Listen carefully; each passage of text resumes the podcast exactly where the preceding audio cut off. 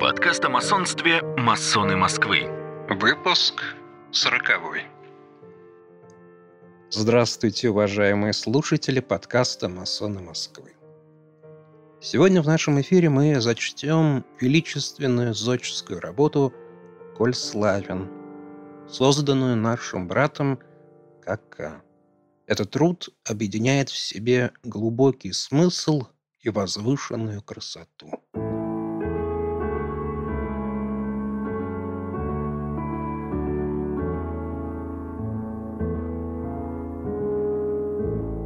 Масоны Москвы.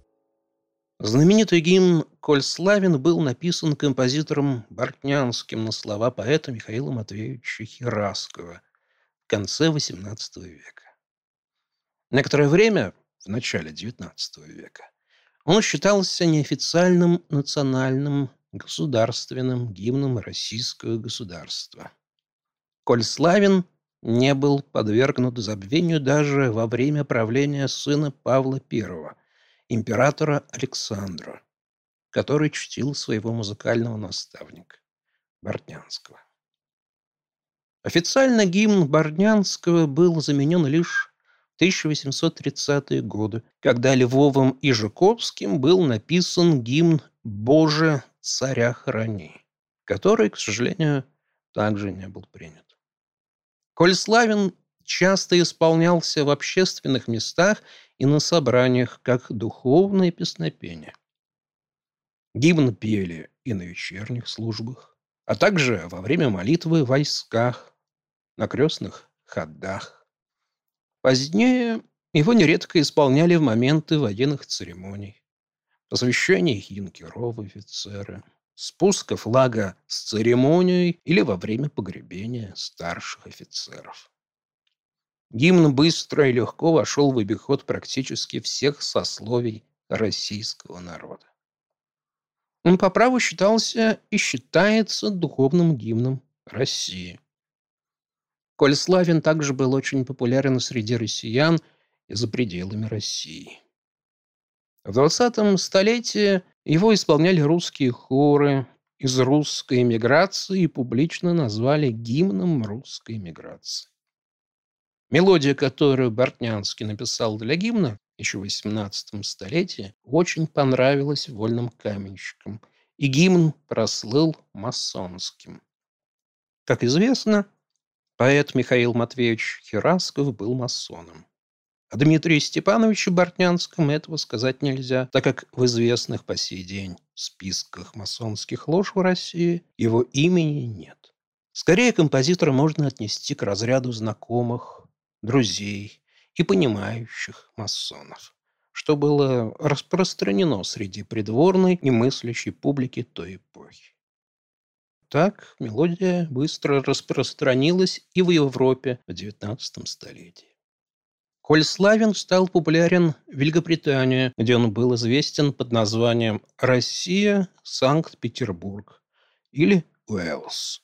Наибольшую популярность песнопения получила в Германии «Ich bitte an die Macht der Liebe», где его можно услышать и сегодня на немецкие слова, которые к тексту Хераскова отношения не имеют. Этот гимн в Германии традиционно исполняли заключительной части специального воинского ритуала «Гроссер Цапфенштрейх» – церемониальное посвящение. Делается это и по сей день в войсках Бундесвера. Примечательно, что гимн «Коль славен» исполняется перед государственным гимном Германии. Именно из Германии эта традиция могла вернуться затем в Россию, причем еще во времена императора Павла I. В начале XIX столетия и порой даже до октября 1917 года мелодия гимна Бортнянского «Коль славен» звучала с 37 колоколов курантов на Спасской башне Московского Кремля, обычно каждый день в полдень. Также ее звучание можно было услышать от курантов Петропавловской церкви в Санкт-Петербурге, где на 38 колоколах звучали и аккорды гимна «Боже, царя храни» до 1917 года. Однако обе эти мелодии прозвучали вновь в честь празднования 30-летия города, основанного Петром Великим.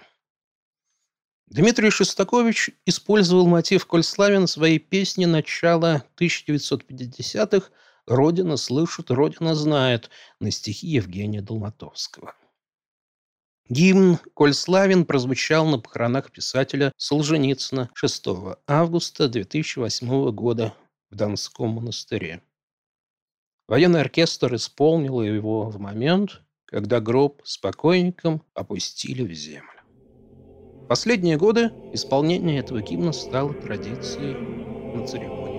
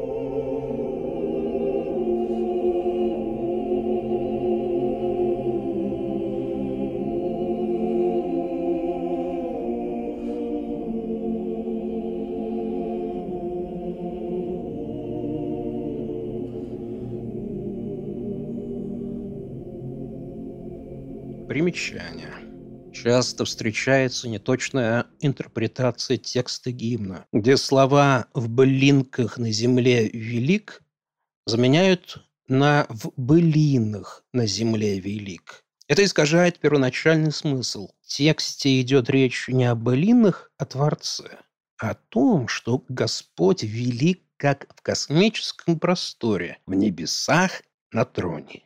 так и в каждой маленькой травинке былинки. В оригинальной версии звучит «былинках на земле». Но сейчас принято «на земле».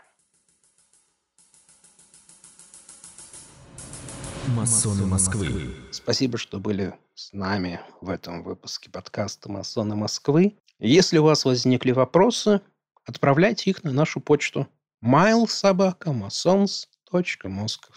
Подписывайтесь на наш подкаст, там, где вы его слушаете, и следите за нашими обновлениями в каналах «Масоны Москвы», Телеграм и ВКонтакте. Будьте на связи и вдохновляйтесь вместе с нами.